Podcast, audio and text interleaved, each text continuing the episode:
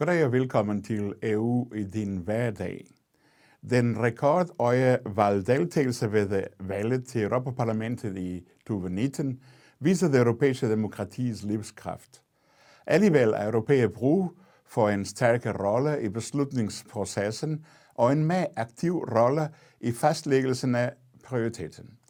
En konference om Europas fremtid vil sætte dem i stand til at sige deres mening om, hvad der er vigtigt for EU. Programmet i dag handler om et nyt skub for europæisk demokrati, og til det har jeg inviteret Derek Beach, som er professor i statskundskab i Aarhus Universitet. Velkommen til dig, Derek. Jo, tak. Et nyt skub for europæisk demokrati, som man ikke har nok, kan man godt sige, ikke?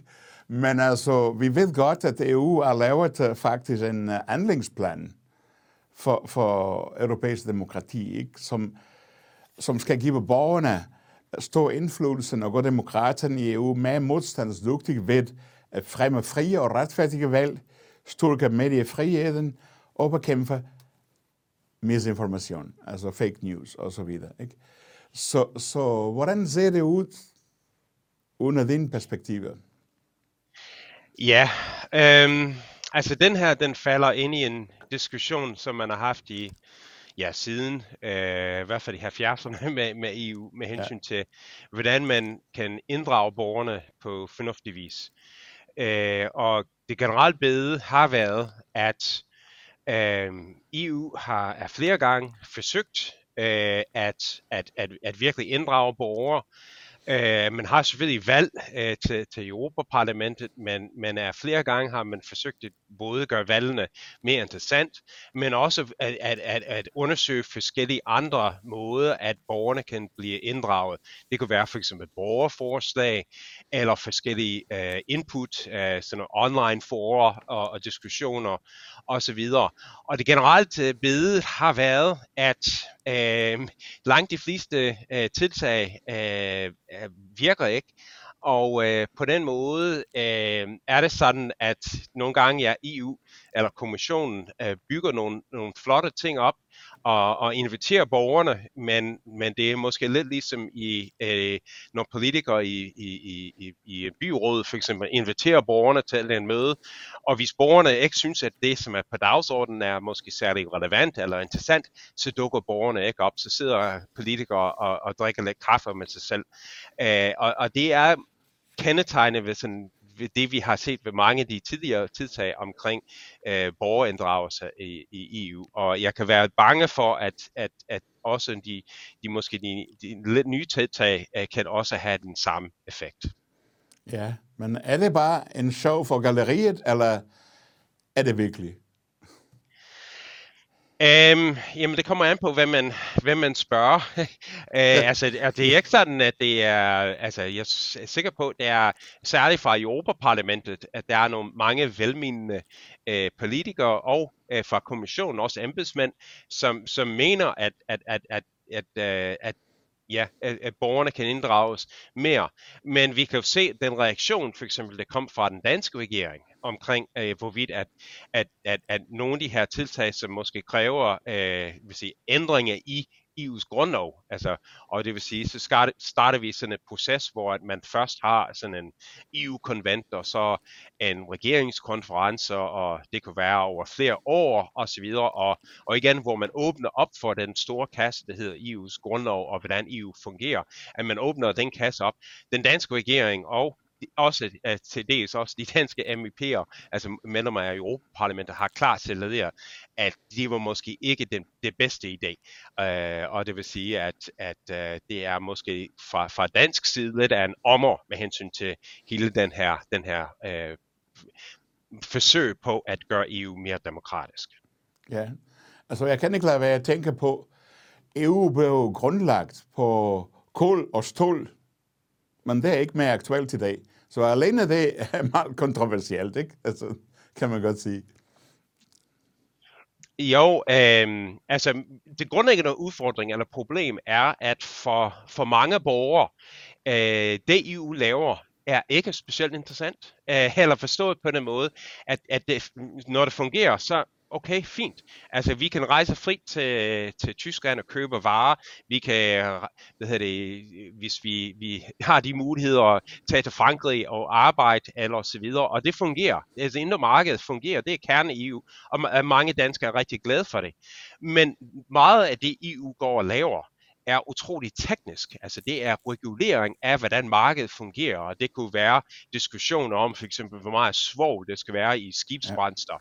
Det er ikke sådan lige det, som borgerne synes, at det er så vigtigt, som for eksempel, når man begynder at snakke om borgernære områder, som for eksempel, altså, hvor meget skal vi betale i skat, hvor meget, hvad skal pengene bruges til, hvor meget skal til forsvaret, hvordan skal det danske forsvar se ud, hvordan skal de danske skoler, sygehusvæsenet osv. Se ud. Alle de der spørgsmål, som virkelig kan få danskere op af stolen, mange af dem i hvert fald har intet eller meget, meget lidt med EU at gøre. Undtagelsen der er måske klimaspørgsmål, som vi så ved valget i 2019. Og jeg kan sige, at jeg var ude og holde mange foredrag omkring Europaparlamentsvalget i 2019. Og jeg har aldrig nogensinde oplevet, at folk var decideret oprørt. Eller jeg kan huske et oplag, hvor det var en ung dame, en studerende, der simpelthen begyndte at græde over tanken om, at vi kunne ikke gøre noget med klimakrisen. Og det er at sige, altså mange på ambition fra EU's side, at hun begyndte simpelthen at græde over de tanker. Altså det vil sige, der kan man sige, at der er noget, som virkelig engagerer mange mennesker. Og det er et EU-anliggende. Det er irrelevant. Vi har en klimapolitik i Danmark. Altså det er først, når vi er fælles, at debatter noget. Og der kan man sige, at når der er sådan nogle emner, så kan man få borgerne på altså ud og være interesseret. Og der kan man også tænke på mange af de forskellige tiltag omkring borgerinddragelse, at det var der, hvor de vil være særlig relevant. Ja, jeg forstår dig udmærket, hvad du siger, men alligevel tænker jeg på, at vi ved, at der er mange EU-loven, som er over danske loven, og at sige, at borgerne ikke interesserer sig for EU-loven, det er helt forkert, efter min mening, fordi lige præcis EU-loven, der er måske mange borgere, der ikke ved det, men det er det. Det er en virkelighed, der er over os. Jo, altså du har ret. Altså det er ikke sådan, at jeg siger, at mange af de her måske kedelige tekniske spørgsmål alligevel ikke påvirker folks dagligdag. Det gør det. Men og der er mange forskellige grunde til, at borgerne ikke bliver særlig oprørt. Altså det er særligt de virksomheder for eksempel, det bliver direkte påvirket, som måske kommer op af stolene. Og der er mange forskellige grunde. En af grundene til, at borgerne måske ikke er så interesseret i mange EU-spørgsmål, eller den EU-dimension af et politisk emne, er også fordi, at de bliver ikke dækket ordentligt. Altså, det er lidt bemærkelsesværdigt, at for eksempel de fleste dagblade, de har en stor redaktion på Christiansborg, men de har måske én person i Bruxelles, for at dække alt det, som EU går og laver.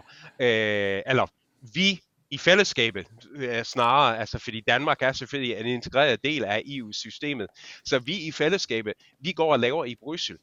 Det bliver simpelthen ikke dækket ret tit, og det er meget typisk, fordi det er meget teknisk, så kan det også være svært for medierne at få gjort det relevant for borgerne.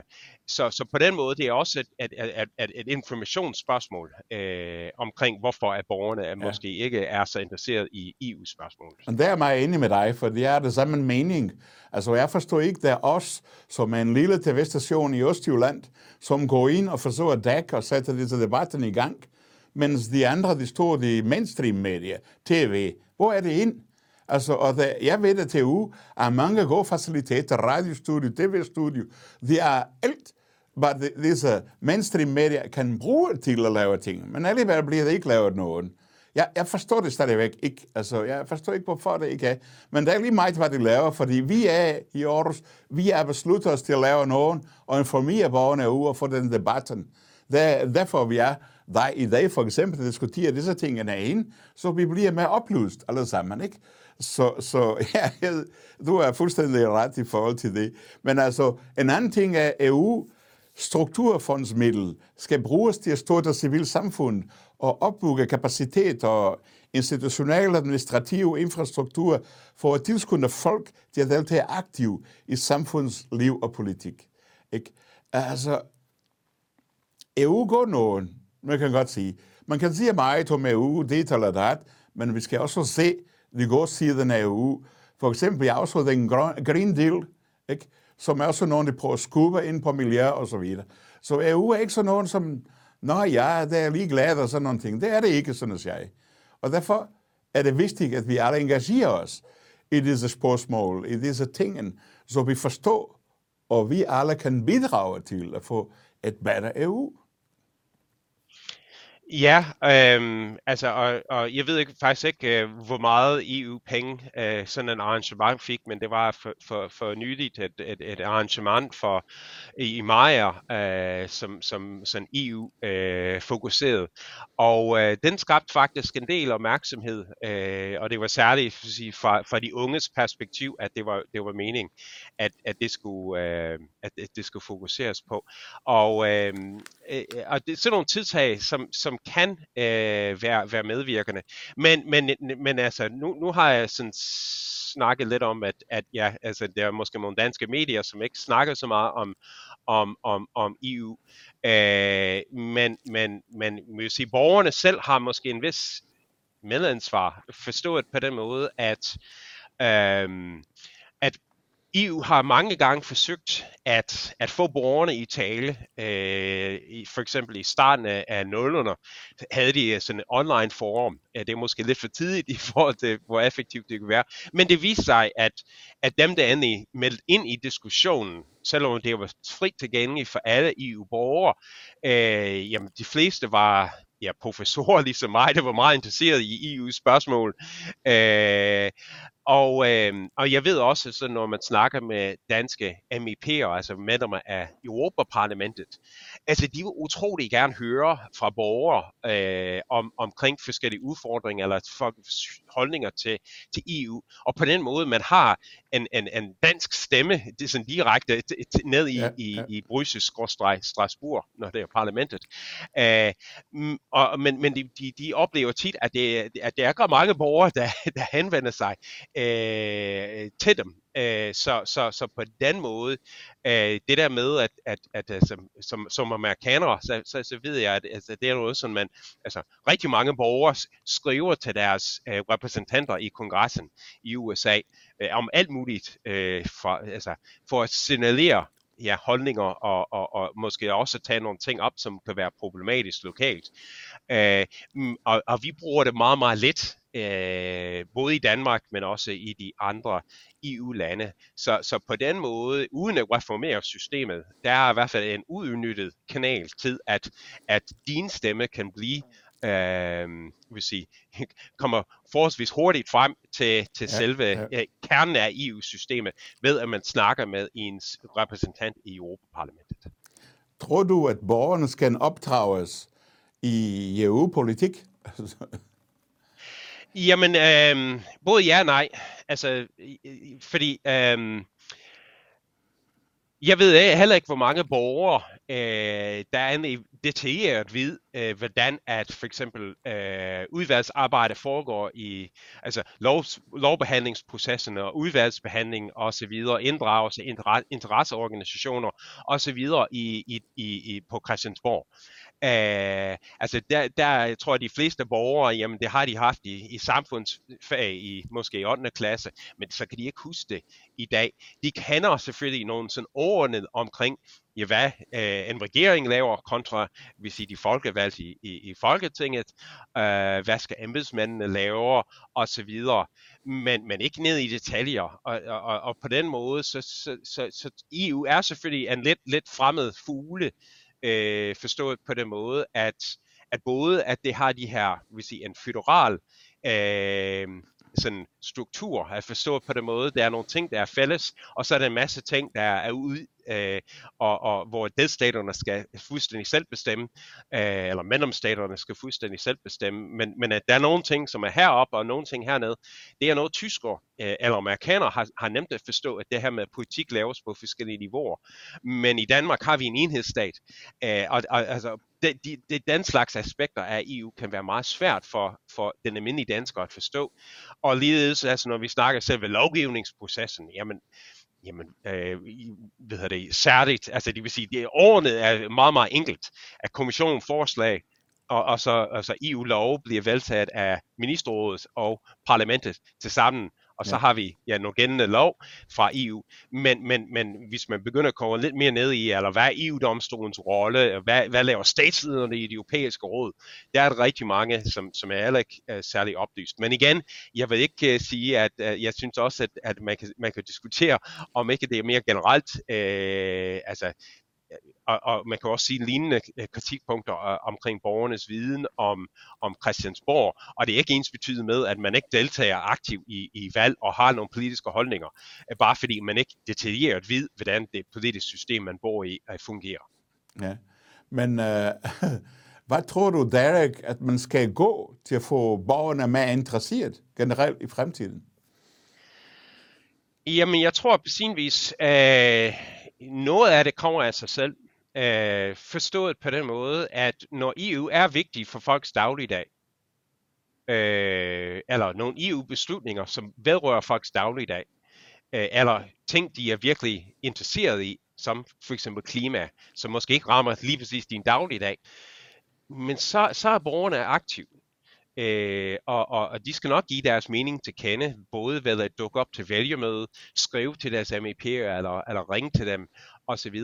Vi så det også ligeledes omkring hele den her diskussion omkring barsel, og hvorvidt at mænd skulle have øremærket barsel og de danske regler. Det var også noget, der bliver virkelig dækket af danske medier, det var noget, som danske politikere debatterede og så videre. Så på den måde, så synes jeg faktisk, at sige, at vi ikke er interesseret i EU, eller vi ikke giver vores mening til kende, altså der er masser af områder, hvor vi ikke gør, men der er også masser af områder i dansk politik, hvor at borgerne ikke giver deres mening til kende. Det er kun de der virkelig top 3 emner, som indvandringsspørgsmålet, integration, skattespørgsmål og velfærdsstaten, og hvor stor skal den være, og hvad skal den lave, må man sige, at borgerne er virkelig inddraget. Spørgsmålet er for eksempel, hvis jeg sådan igen skubber lidt tilbage med hensyn til, om det er et problem med EU, hvor mange danskere endelig blev inddraget i hele diskussionen om, hvorvidt vi skulle bruge så mange penge på forsvaret. Var det noget, som virkelig var, hvor stor borgerinddragelse, eller var det bare noget, som regeringen og et flertal i Folketinget veltog, uden at den store borgerinddragelse. Ja, der er mange ting, det kan man godt se. Men jeg kan ikke lade være at tænke, Derek, at ofte er det så, der er penge, der bestemmer. Desværre, må jeg sige. Så derfor at sige, hvor er mennesken i EU? Det er måske særligt... Altså du henviser til lobbyisme for eksempel, og de store selskaber. Og hvis man snakker om regulering, lad os bare tage kemiindustrien, som er 100.000vis af arbejdspladser og en meget, meget stor indtægtskilde, både for store lande som Frankrig og Tyskland. Altså du har BASF for eksempel i Tyskland, som bruger lige så meget energi som Danmark og har mange, mange tusind ansatte og stor produktion. Der er det selvfølgelig vigtigt for kommissionen og dem, der kommer med lovforslag, at man hører dem, som bliver ramt af regulering, hvordan det vil påvirke deres sektor. Samtidig vil sige, hvor er borgerne hen i det her? Jamen, de er 2 steder særligt, eller burde være 3, men i hvert fald 2 steder særligt. Når kommissionen er i gang med for eksempel at lave, ligesom de gjorde for en del år siden efterhånden, en stor kemi-lovgivning omkring, hvordan man regulerer kemikalieindustrien i Europa, så sørger de også for, at de forskellige miljøorganisationer osv. Bliver hørt. Fordi hvis der er noget, som kommissionen faktisk vil helst undgå, det er at blive beskyldt for at bare køre industriens linje. Ja. Så på den måde, man inddrager meget aktivt forskellige NGO'er og så videre, og som er relevant i forhold til det spørgsmål. Samtidig vil sige, borgerne er også omkring Europaparlamentet. Og når det drejer sig om for eksempel sådan noget som kemikalielovgivning, jamen så er det et område, hvor der er også miljøorganisationer, som lægger pres på MEP'erne, altså repræsentanterne, men også almindelige borgere, som også bliver giver deres mening til kende der. Man kan også sige, at i ministerrådet, altså der hvor regeringer sidder, så burde det også være borgerinddragelse, i hvert fald igennem det repræsentative demokrati, at regeringen repræsenterer at folketingsflertal, som burde repræsentere nogenlunde et flertal af befolkningens holdning på et givet område. Og det fungerer sådan set nogenlunde med den måde, at vi styrer på, hvad den danske regering går i laver i EU. Vi har Europaudvalget, hvor man kan som dansker også give sin mening til kende omkring hvilken position den danske regering vil tage på for eksempel kemikalieemnet i EU. Men mange andre lande har slet ikke den slags parlamentarisk kontrol, altså det vil sige, at man sætter den repræsentativ demokrati angående EU ud af spil i mange af vores nabolande, blandt andet i Tyskland. Så vil sige, der er borgerne, de vil være tvunget til at går direkte til deres MEP'er, altså deres repræsentanter i Europaparlamentet, og så sammen i en interesseorganisation at lægge pres på både kommissionen og Europaparlamentet. Ja. I perioden 15. juli til 18. september 2020 gennemførte kommissionen en offentlig høring. Borgere, repræsentanter for civilsamfund og interessenterne blev opfordret til at dele deres erfaring og forventning til nye initiativer på 3 områder: sikring af valghandlingens integritet, opretholdelsen af mediefrihed og pluralismen, og bekæmpelsen af bevidst misinformation. Resultaten viste, at der var opbakning til EU's indsats på alle 3 områder, og deltagerne i høringen opfordrer først og fremmest til, går det lettere for brugerne at gennemskue målrettet politisk indhold, forbedre journalisters og andre medieaktørers sikkerhed, og EU's og medlemslands kapacitet til at bekæmpe bevidst misinformation og sætte borgerne i stand til at træffe beslutning for et oplyst grundlag, blandt andet gennem uddannelsen og et mediekendskab. Så det var meget klart faktisk, ikke? Jo, og man kan sige, at mange af de her ting vil ikke være noget, som kræver, at man ændrer for eksempel på EU's grundlov, og meget af det vil være supplerende. Men selvfølgelig er der område, hvor man kan sige, at tit er det sådan, når man sidder folk ned, altså almindelige borgere ned, og snakker om nogle udfordringer, man har i samfundet, og særligt hvis det drejer sig om misinformation, og hvordan at sociale medier kan spille en rolle, så er det tit, at borgerne siger, at problemet er ikke for meget EU, men faktisk for lidt EU.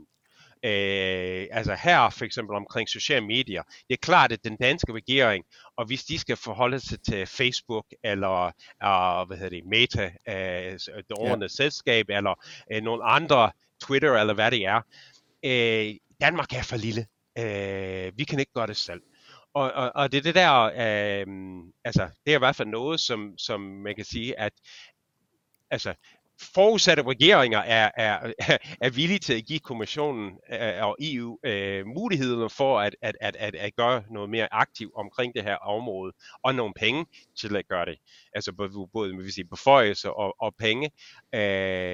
Men det er en rigtig god idé. Altså det er de områder, som simpelthen skriger på endnu mere indsats fra EU's side.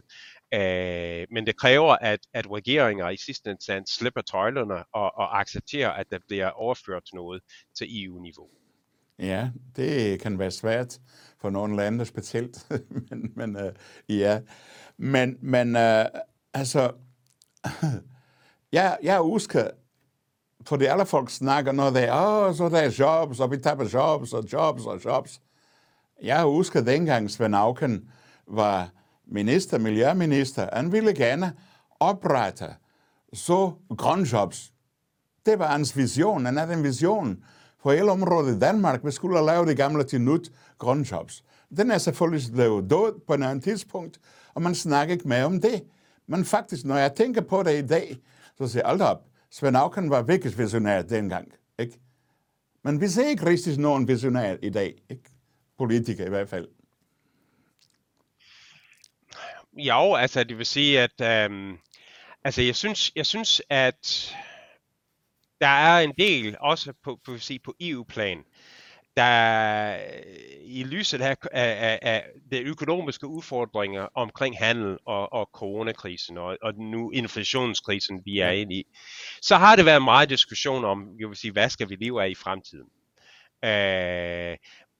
Udenbart nu, lige nu og her, vil sige, en del af den der genopretningspakke, der kom ud af covid, og som var endelig tænkt på at redde den italienske økonomi særligt, at pengene skulle bruges til mere langsigtede grønne investeringer, og på den måde sådan forsøg på at skabe fremtidige arbejdspladser omkring grøn industri og gøre EU mere konkurrencedygtigt, også på det område.